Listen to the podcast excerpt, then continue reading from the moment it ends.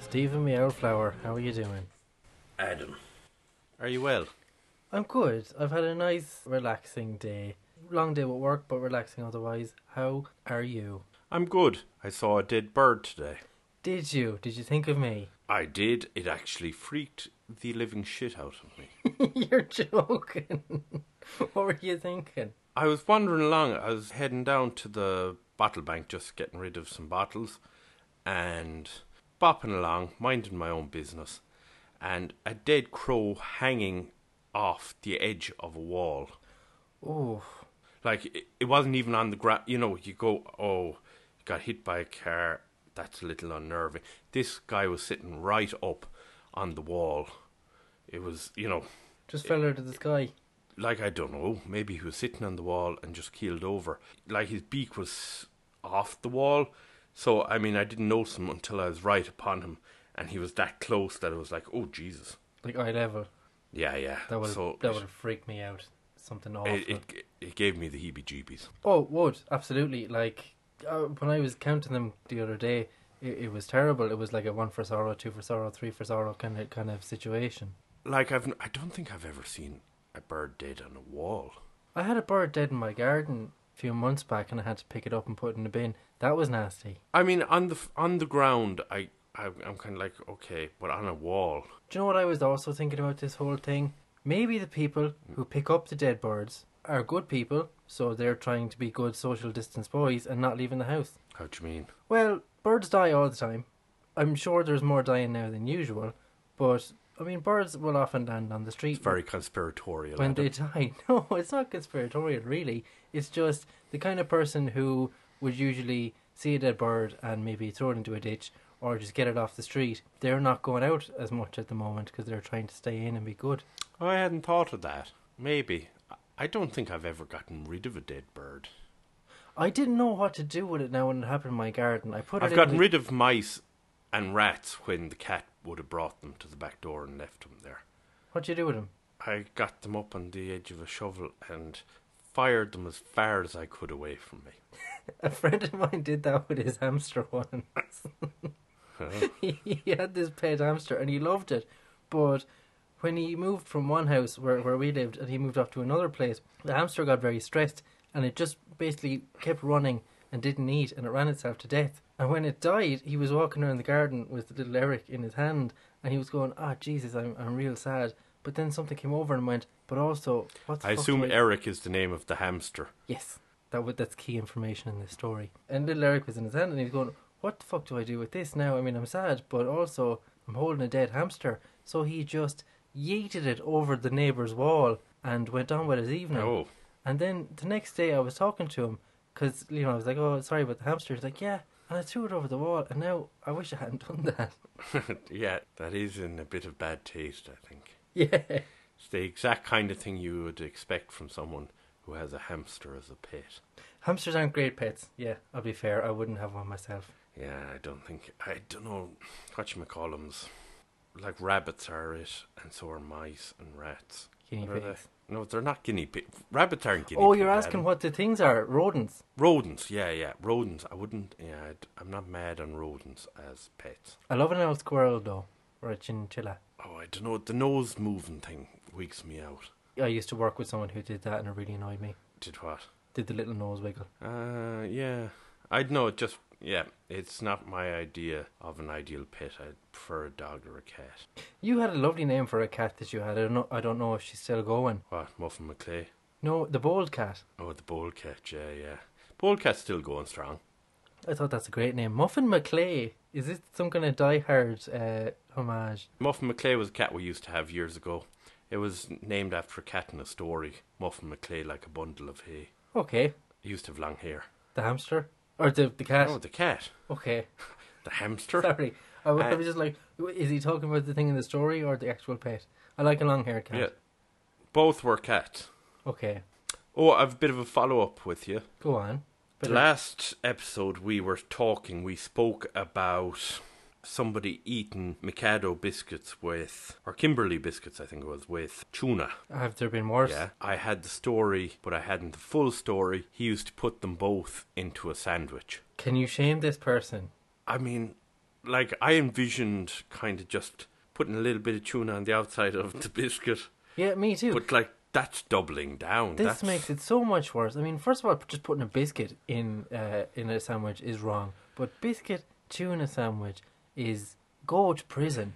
And Kimberly are kind of sandwich biscuits anyway. Yeah. Oh, so that's it's like putting wrong. a sandwich in a sand. Yeah, no. How no, many it- biscuits would they put in?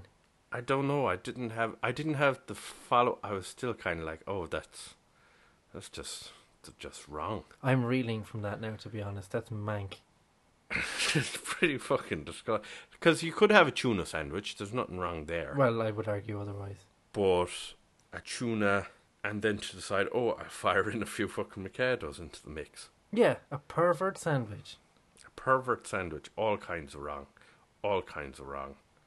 They should be ashamed. Oh, they absolutely should. If they're listening, just g- go down to the Garda station, hand yourself in right now. It's over.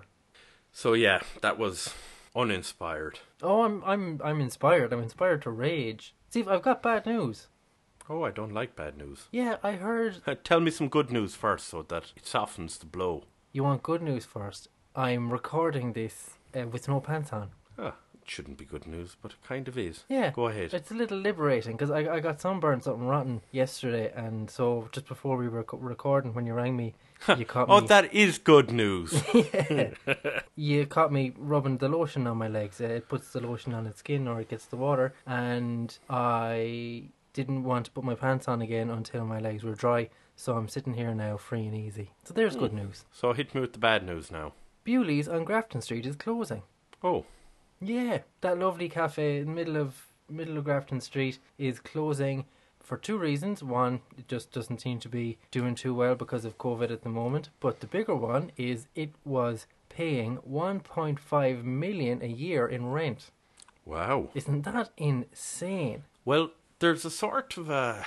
It is insane and it's wrong. It, that just should never happen. So, I am sort of of the opinion that, yeah, anything that is run in such a fashion can never s- be sustainable and therefore probably should die its death.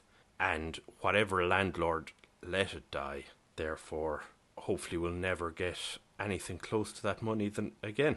Um, yeah, I hope so, but I imagine they will. Their second name is Grafton, and considering the street they're on, I think they probably hold a large grasp on that whole area. Yeah. Like landlords like that, they should never b- be encouraged enough to let out. I mean, if, if they owned that whole street, let the whole street die and move it all down to, I don't know, Parnell Street Yeah, and a- and let that be the thriving area, you know. No. Have a little bit of respect for people. Oh. I absolutely agree. It's- and I really liked that theatre. I went to see in the Dublin Fringe Festival last year. I went to see a few plays there, and I really liked it. And I thought, oh yeah, that's a nice little amenity. But my God, that's gross. Yeah, absolute ridiculous amount of money, and it's such a pity because it was a lovely cafe. Apparently, because of the rent, it wasn't making money; it was making a Absolutely. loss every how year. could you? How could you ever make money with that? And exactly? why would you want to try even? No, well, because it was it was the last of their cafes to open, but it was also the last that was still open. I did a little bit of research on it just because when I read about it, I thought it was a huge pity. I love it because it's got all those Harry Clark uh, stained glass windows, and because of the theatre too. It was good for tourists, but it was also good for locals, and it was just a beautiful place to be. And I read that it was first opened in 1927 by the grandson of Bewley's founder, Samuel Bewley, who first brought tea from China to Ireland in 1835, which is a huge tea history. That is a lot of tea history, yeah. Yeah, And they seemingly were the ones. I also find it hard to imagine that 1835 was the origin of the Irish tea industry. I would have thought, I don't know, I, I just assumed it was there for. Well, this is where the next Uh, bit comes in. They broke the East India Company's monopoly on tea in Ireland. Oh. Well, if the East India had a monopoly on tea in Ireland, then Bewley's didn't bring in tea to Ireland? No, they first brought it in in 1935, as in that was when they first brought it in. 1835, you mean? Yes, but uh, no, it's in, that wasn't when tea was first brought to Ireland. It's just when Oh. they started. Okay, sorry, you had me all by the hat, and I was like, that sounds all kinds of arseways. So that's how I always But want yeah. to have you.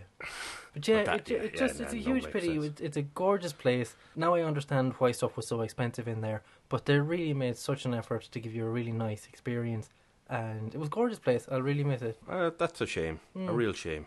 I would say probably the first of many because anything that was struggling with sustainability is going to struggle a hell of a lot more. Yeah, fact. I mean, even just uh, like I imagine the vintners will. I mean, they've been struggling for a long time in more rural areas. I imagine it'll be quite difficult for them. Yes. Now they've been very proactive, and they've already put out step by step solutions of how they're going to solve social distancing when they're allowed to open again. So they're really like getting on top I was of the game. I was looking at that and I was thinking to myself, I don't particularly want to go to a pub that is no fun. well, the, So th- I mean, it's still going to be a problem. The one people are really going nuts about is that you can't have any live music or entertainment, which I don't really see why. Like they think, oh, maybe music means people dancing or whatever, or just attracts more people Mm. in. Eh, I mean, it doesn't. Not if you're just in a quiet bubble. And with a also, fellow the runner. problem is they're going to be facing competition from house parties. I mean, Yes. house parties. There's going to be nobody monitoring them. So Like that nutso party, that street party in Ballymun a couple of weeks ago, Yeah. when they had the people out in the out in the lawn playing music and everyone going nuts. yeah. So I mean, there's a part of it that is just kind of a bit lousy. Yeah, I totally agree. But we get away from the whole politicking. Yes, How are you? I'm great. Actually, I do have one more bit of politicking that I wanted to run by you just because it's absolutely beautiful that I came across today. Go on. Did you hear about Donald Trump and his visit to the mask manufacturing factory? Oh, where he didn't wear the mask. He didn't wear a mask. It was his first trip out of the White House since this whole lockdown has come in. He went to the mask manufacturing factory, and him and his entourage didn't wear a mask, but they wore protective eyeglasses as I if saw the glasses, which were ridiculous. looking. ridiculous. But the best part of it for me is that someone had prepped a playlist for him for when he was there. Now I don't know if it was someone on their end or someone on the White House end, but in the clips I was watching on RTE News, do you know what song was playing as he was walking through the mask manufacturing fa- factory? Wow. Live and Let Die. Oh, Jesus. Yeah, I mean, that sounds like someone just trolling him. it was amazing. Oh, I was in touch about the Pilates, but they're not running this week, Okay, so when can you go back? Tuesday. Okay. Yeah. Well, I'll make a note here to ask you about it again on Tuesday. Right. Do you remember So, yeah. we were talking about where Pilates comes from and how it's different from yoga? I prefer to call them pilots, but yes. I looked into it, and it's nothing got to do with like old school spiritual yoga at all. It was developed in the s- 20th century by a fella called Joseph Pilates. oh, Isn't that mad? that is a bit mad. Yeah. So, how was your Hmm. fitness today? Not great. I but I'm going to go out. I think I'm going to finish this podcast. Head out for a walk. I went for a big walk yesterday. Going to do the same today again. Great. Have you done anything else besides doing some push ups? No, just the walk. But I've been trying to make it a sort of an industrial enough walk. You know, like yesterday, I You were doing it covered in more than- overalls. I covered m- more than ten thousand steps. Uh, today, I hope to do the same again. So I did about four or five kilometers. You know. Great. I mean, that's uh, kind of what I ma- I always aim for 10,000 steps. Like, I went for a run again at lunch today because Mhm. I just liked what it did for me yesterday. I had a quick run and a shower over lunch, and I was filled with energy for the rest of the day. And then again, I went out for another walk, and it was lovely. Again, I Brilliant. got sunburned on my ankles like a gobdaw, but worth it. I'm glad to hear it. I'm glad to hear that somebody is benefiting from this from this health binge. Yeah, I mean, this, this is supposed to be about you. You need to really put your not inconsiderable arse into it. Yeah, Uh, yeah. Well, I'm going to head out for this walk, so I'm going to leave it at that.